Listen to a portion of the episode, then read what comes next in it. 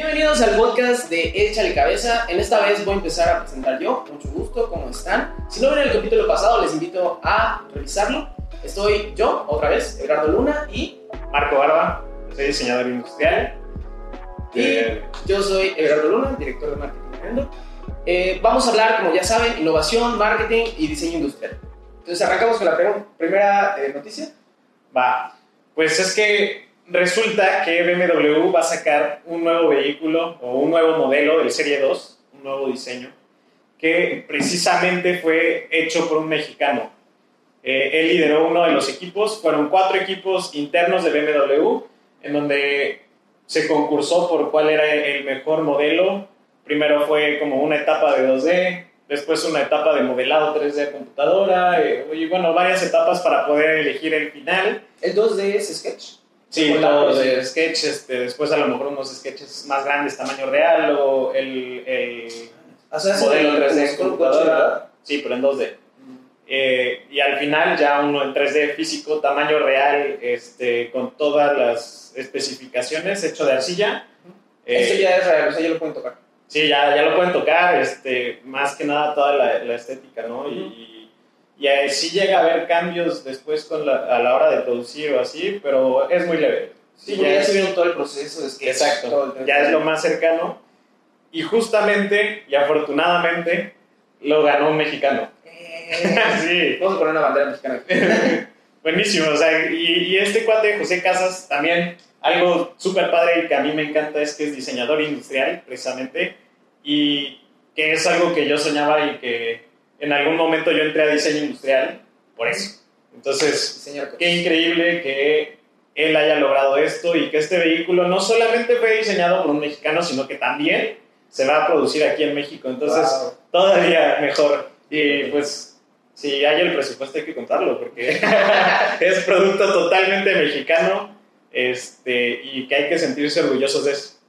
Sí, está, está muy padre esto porque cada vez más la, la parte de México figura en este, en este tipo de cosas como pues, que en la parte de Fórmula 1 Checo Pérez está ganando, Claro. hay varios premios más y ahorita que en la parte de diseño industrial como que abre esta, esta como área en donde las personas no creen que puedan llegar a hacer esto y ahora con esta noticia Claro. es que todos pueden hacerlo si te esfuerzas y ves muchas cosas también conexiones y otras cosas pero Sí, exacto, es una y- muy buena oportunidad Y que también él llevó una trayectoria pues, bastante completa para poder llegar a eso. Y como dices, creo que la participación de los mexicanos en el automovilismo, en todo en general, como dices de Checo Pérez, ahorita Pato Ward, también este, que acaba de conseguir los puntos necesarios para poder entrar ya a la Fórmula 1, es cosa de que un equipo lo jale, pero ya está, ya está muy cerca. y- todo en esa otra, ¿no? En otra- Sí, sí, sí, en IndyCar. Entonces, pues también hay una representación importante de ese lado y, y- que cada vez vamos figurando más en eso y- y de hecho, al menos, por ejemplo, en la industria automotriz como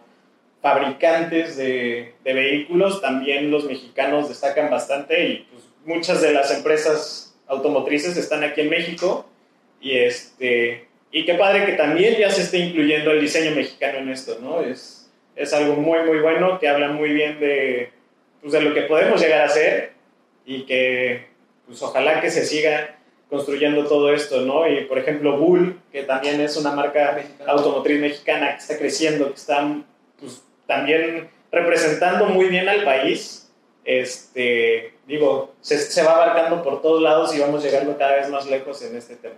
Estaría súper cool un coche eléctrico diseñado por un mexicano o algo por el estilo. Sí, wow, estaría buenísimo, ojalá pronto. Y, y también otras, creo que otras industrias, o sea, puede abrir a que más diseñadores, al final el diseño mexicano siento que es muy bueno en general, somos muy creativos. Y podría abrir que otras industrias, no sé, eh, algunos productos que son ya de alta gama que se producen en Estados Unidos o marcas internacionales se vayan sumando a esto, como, no sé, equipo de fotografía o, o luces o, Claro. no sé, qué, barcos. Sí, bueno, no sé si se diseñan. Yates. Yates. Sí, de hecho hay, hay algunos diseñadores que están en, en yates, Ujú. en aviones, eh, más que nada a- en este lado, en, en los interiores, pero sí hay.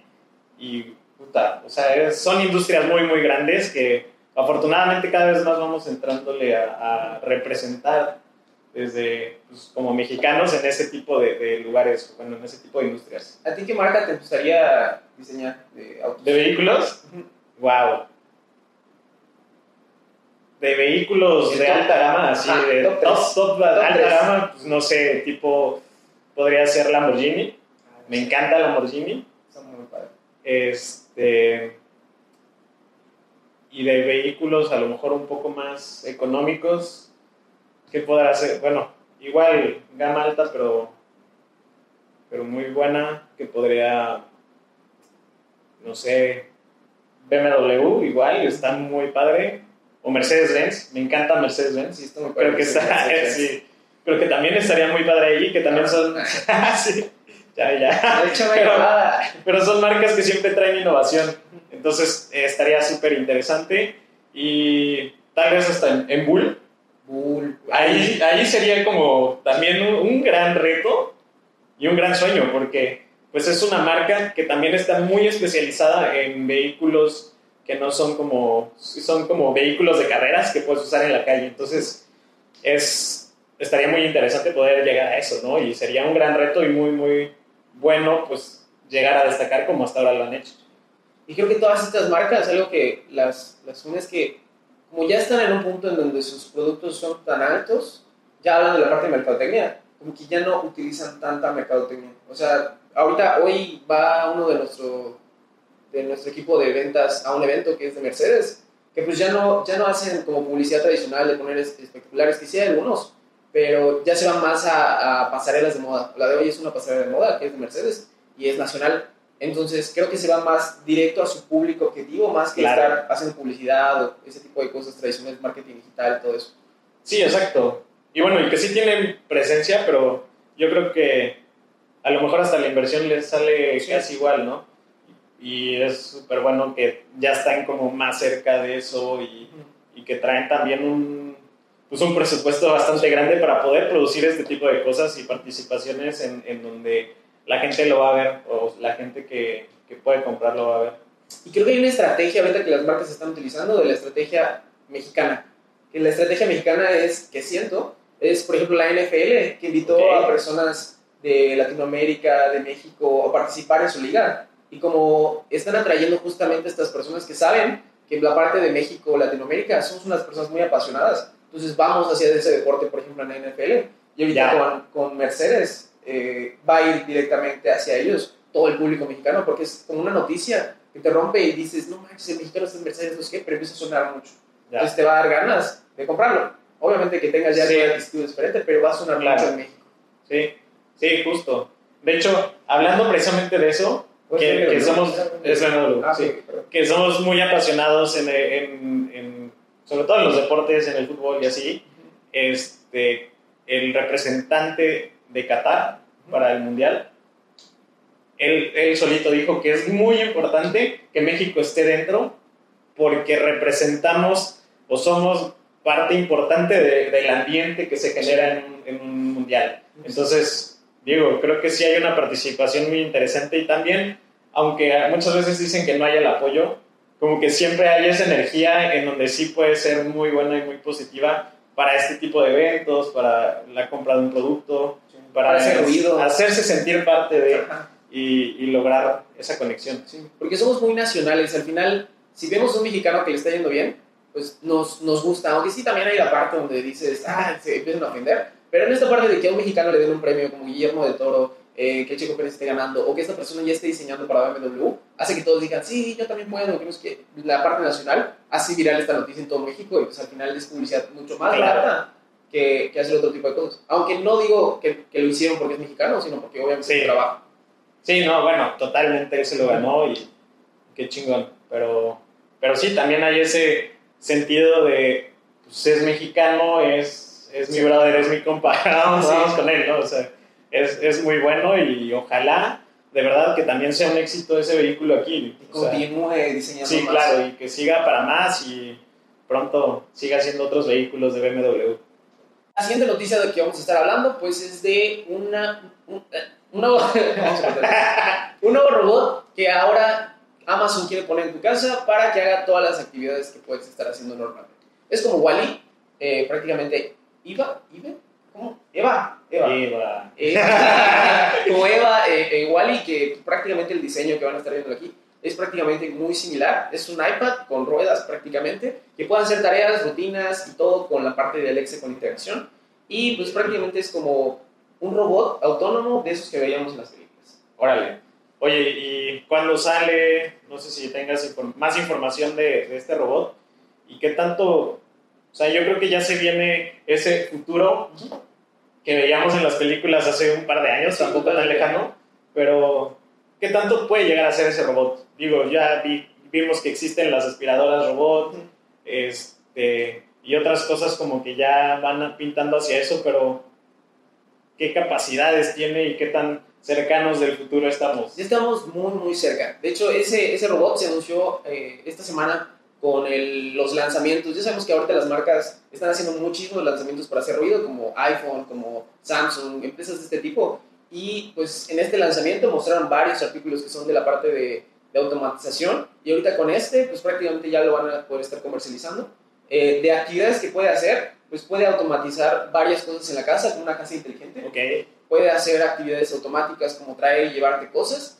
Y, y pues le supongo que le van a, a, poner más aditamentos para que pueda estar ordenando cosas. No sé, creo que próximamente, ahorita nada más es como un iPad, puedes estar tecleando cosas, mandarla y hacer actividades normales de rutina. Pero siento próximamente que hasta va a poder estar haciendo, no sé, cocina o limpieza, o que ya hay una casa inteligente, puedes sí. utilizar ciertas cosas como la aspiradora. Claro. Pero yo creo que ya estamos a nada, porque las casas inteligentes puedes controlar cuándo se apagan las luces, eh, si prendes la, la computadora, o si cuando llegas a tu casa dices modo, no sé, modo películas y se pone todo diferente. En modo avión. Modo avión. de hecho, Eric, el del trabajo eh, en Endor, él hace justamente eso. Toda su casa la tiene automatizada para que cuando haga algo o le diga Google o le diga Alexa, pues controle prácticamente varias cosas. Y bueno, también eso es algo súper importante porque hace años yo recuerdo que era como, wow, tiene su casa automatizada y necesitabas un cuarto, o sea, un, un espacio en tu casa para poder colocar todo el cerebro de, de, eso. O sea, era una inversión estratosférica. Quien tenía una casa inteligente hace unos años era, era muy rico. Y ahora, pues no necesitas invertirle tanto dinero para poder hacerlo. Y hasta se puede hacer poco a poco. Por ejemplo, Ah, exacto. empiezas con Alexa, luego apagadores, luego los focos y ese próximo. Sí, y que no es tanta la inversión. No. O sea, si te das cuenta y lo comparas, yo creo que no llega ni al 10% de lo que costaba antes. Sí, y cada, cada artículo cuesta como los focos, así 300 pesos. Claro. Serían como unos 15 dólares. Sí, y tienen un tiempo de vida bastante largo, o sea, Sí. Que, también es muy bueno en ese sentido. Y ahorras luz porque son LED, o sea, hay varias cosas. Sí, Y puedes programarlos, entonces al final si programas tu aire acondicionado, si programas tus luces y así, vas a estar ahorrando muchísima luz. sí, o a lo mejor hasta lo programas porque ya sabes que sales de trabajar a tal hora y vas a llegar a tu casa, no sé, a las 8, a las 7, a la hora que llegues, y más o menos como ya lo tienes este, en tu ritmo de vida, pues llegas y lo pones programado para que 10 minutos antes se prenda el aire acondicionado Llegas y ya llegas y ya está bien fresquecito. O sea, es- es- Sí. eso es algo que también Sí, está bien padre. padre. Sí. Ahí lo que preocupa es que esta, este robot se parece tanto a Eva de, de Wally, que pues realmente sí está yendo la tendencia hacia eso, que ya casi no estamos diciendo nada. Por ejemplo, antes, por ejemplo, yo voy y apago mi luz, pero esta persona que les digo, Eric, el del equipo de TI de, de Endor, él dice luces apagadas se apagan. O sea, prácticamente ya no vas Claro. a tener que hacer nada. Y pues ya él me comenta que ya hasta le da flojera tener que pararse a apagar las luces. Entonces, No. Estamos yendo hacia allá prácticamente. Vamos a ser grandes nada. gordos. Sí. y tener las sillas. O sea, salen- sacan las sillas, yo voy a decir ya, estamos ahí. Esas sillas que pueden tener sí, sí, Así, así que vayan comprando talla X porque se viene, se viene fuerte. Se vienen las marcas de ropa así con todo. No, también hay que hacer ejercicio. Hagan ejercicio, chavos. Coman sano. Frutas y verduras. Sí, o sea, está... No lo sé. No me gusta tanto eso. Porque también, pues luego se ha visto, ¿no? Como muchas redes sociales y tanta tecnología llega a hacernos no salir o a Adictos. meternos a otro mundo que no es el mundo real Sí. o que estás en un mundo virtual y, y te quedas encerrado en eso y después cuando te das cuenta ya te perdiste una hora, dos horas, tres horas de tu vida, días este, ya no convives igual con tus amigos y bueno, o sea, como que son cambios que también hay que tener mucho cuidado y ser conscientes de eso, ¿no? Porque, porque sí puede llegar a pasar lo de Wally. A mí me pasaba mucho ahorita, yo como tres meses implementando esto. Antes pasaba horas justo en redes, a veces me, porque pues, la parte de, marketing pues tengo que estar checando, pero se me iba a veces, ah bueno, a veces estaba checando y de repente ya no checaba trabajo y empezaba a checar cosas o distraerme en TikTok 10, 3, sí. 10 minutos, empezaba algo 3 horas y así se iba, se iba, se iba. Y pues vi un, un consejo de productividad porque la verdad, como eso te genera dopamina, es como si fuera una droga. Y, y son malas drogas. son malas drogas. Y el problema de ahí es que generas tanta dopamina que ya no te sientes a gusto con otra actividad. O sea, si quieres leer un libro, dices, ay, qué voy a leer un libro. O si estás en tu celular y estás leyendo un libro, pues al final, si te llega una notificación, pues te sales y vas a checar Instagram o lo que sea. Lo que yo hice, y creo que a muchos están comentando con la actualización de iOS, no sé si en, en Android. no sé si en Android esté. Sí, puedes quitar, puedes quitar, puedes quitar eh, que las aplicaciones estén en el inicio. Entonces, cuando las quitas del inicio, tienes que entrar a buscarlas para que puedas acceder a ellos. Yo ahorita eso estoy haciendo y pues la verdad estoy siendo mucho más productivo. El tema es que sí que voy a tener que buscarlas. Pero ya estás intencionalmente, racionalmente lo estás buscando. Ya desde ahí está hablando de hueva que le da hueva mover un dedo. O sea, sí. este cuate se iba a acabar. Pero por ejemplo, ¿no, no, te pasa que entras a, a, a tu celular y tu dedo ya sabe dónde está la aplicación que te va a distraer? que automáticamente vas a esa aplicación? No lo, no lo he analizado, pero muy probablemente. Porque como sabes que está ahí, ya es en automático. Bueno, en la nueva sección de los millonarios hacen cosas que nosotros no hacemos, Elon Musk le va a mandar una medalla de segundo lugar al CEO de Amazon, porque pues ahora Elon Musk pasó a ser la persona más millonaria, rica del mundo. Y un foto, eso sí, Tiene la sección. Muy bueno, muy buena. Información que cura. Oye, pero seguimos hablando de tecnología y es que resulta que Mark Gurman es una persona que, que está muy metida en el mundo de Apple y, es periodista de Bloomberg, él, él habló de, del iPhone 14. Y es que recientemente tuvimos el lanzamiento del iPhone 13 que, para ser sinceros... Es como esto, con una cámara, ¿no? Sí, o, la cámara de lado. o sea, realmente, si volvemos al pasado y, y analizamos un poco la historia de Apple, creo que llegó un momento donde lo única, o sea, las innovaciones eran sí un poco más de tecnología que ya estaba existiendo en otros teléfonos y de ahí que el, movimientos como lo, del, lo de la cámara, este, movimientos como, güey, ahora ya tienen colores, ya puedes elegir un nuevo color. o sea, realmente son cosas que no, es innovación, no trae nada este, interesante. Ponerle más memoria. O sea, que el de ahorita tiene un terabyte, es como de, ah, pues qué padre, pero pues al final sí. no es una innovación, es como mejorar el producto. Sí, son mejoras. Definitivamente son mejoras. Y no estamos diciendo, pues yo no digo que, que, que esté mal, pero realmente está mal. Ah, sí, pero realmente está de lado. Sí, no, es que en el episodio pasado hablamos de, del adaptador y lo tenemos aquí. Que, o sea, están, están desactualizándose. Al final sí te están haciendo dependiente, supongo que están ganando más dinero, pero pues es eso de que realmente no están innovando. Sí, no, y, bueno, o sea, podemos ponerlo en comparación con su competidor más grande, Samsung, yo creo, que, puta, o sea, está sacando teléfonos que se doblan, este... Y que explotan. ah, ya, ya, traes mucho contra. pero, pero sí, o sea, dime ¿cuándo va a sacar iPhone un modelo que se doble? Sí.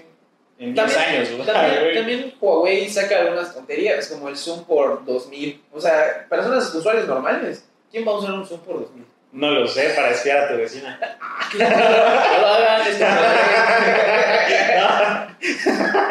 Ah, fuck. el FBI. Sí, exacto. Vamos a poner la música que de FBI No, pero o sea. Y un dragón en medio. porque él va a editar este video. Pero es que está, está cañón, porque no, no tienen más, no van a más. Cuando se supone que son como que los gurús de la tecnología y la innovación, y yo creo que fueron en algún momento, y hay ese fanatismo por esta marca, pero, puta, no, no, yo creo que ya dejaron de ser un referente tan, tan bueno como lo eran. Este, y sin duda sí traen mucha innovación en algunas cosas y el diseño es bonito y lo que quieras, pero no va más, o sea, se frenan mucho. Lo malo es que si ellos hacen algo, la competencia los empieza a imitar. Como de quitar el cargador, eh, se burlaron Samsung, se burló Huawei Ok. en redes y después ya lo está haciendo. O sea, está quitando el cargador también. No sabías. Entonces, al final, creo que eh, sí es como el líder del mercado en cuanto a celulares, por ejemplo, eh, y se van mucho a seguir la tendencia. No todos los Ok. celulares de Samsung y Huawei, pero creo que es algo que no deberían hacer. Seguir malas prácticas donde ven que Bueno. todos se están quejando. Pero ¿en, en, en qué teléfonos está sucediendo esto? Porque también si lo vemos, eh, o sea, sí, Samsung, Huawei, o lo que quieras, sus competidores más grandes. Pero en sus gamas bajas, No, las gamas altas. en sus gamas altas, Sí. ¿por qué? ¿Por? O sea, es una tontería, pero sí, igual el Notch, el Notch cuando lo sacaron, igual se lo igualaron la competencia. Ah, Es bueno, de- sí. ¿El Notch a ti te gusta como diseño industrial? No. ¿Sientes que estorba en la pantalla? Ajá, si- siento que estorba, ya me acostumbré, pero también es- está más padre como que tener una pantalla más amplia y Sí. todo eso. Aunque te estorbe, dices, ah, pues está más padre mi pantalla. Sí, sí, y se supone que esa es una de las, de las cualidades que va a tener el nuevo iPhone 14. Va a bajar. Se supone, porque todo esto son especulaciones y chismecito por ahí que hay, pero no sé si es cierto que el notch va a desaparecer y también creo que va a tener algo con el detector de huellas. Ah, que ya tiene muchos años. es este, sí, Samsung es- está cañón, o sea, la pantalla lo, lo hace y está muy muy bueno. En otras noticias, lo que salió es que hay un coche que están lanzando en España que se va a manejar solo. Este coche va a servir para estar haciendo reparto.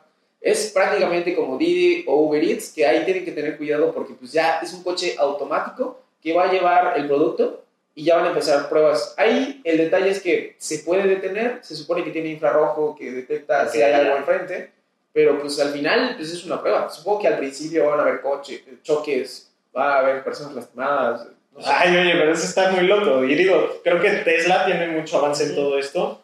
En vehículos autónomos no he visto cómo es este, pero estaría, está muy interesante y creo que es momento de que Rappi y Uber tiemblen o se, se hagan aliados de esta Sí. tecnología, ¿no? Este, ya había visto que también, por ejemplo, había con drones, este, reparto a domicilio.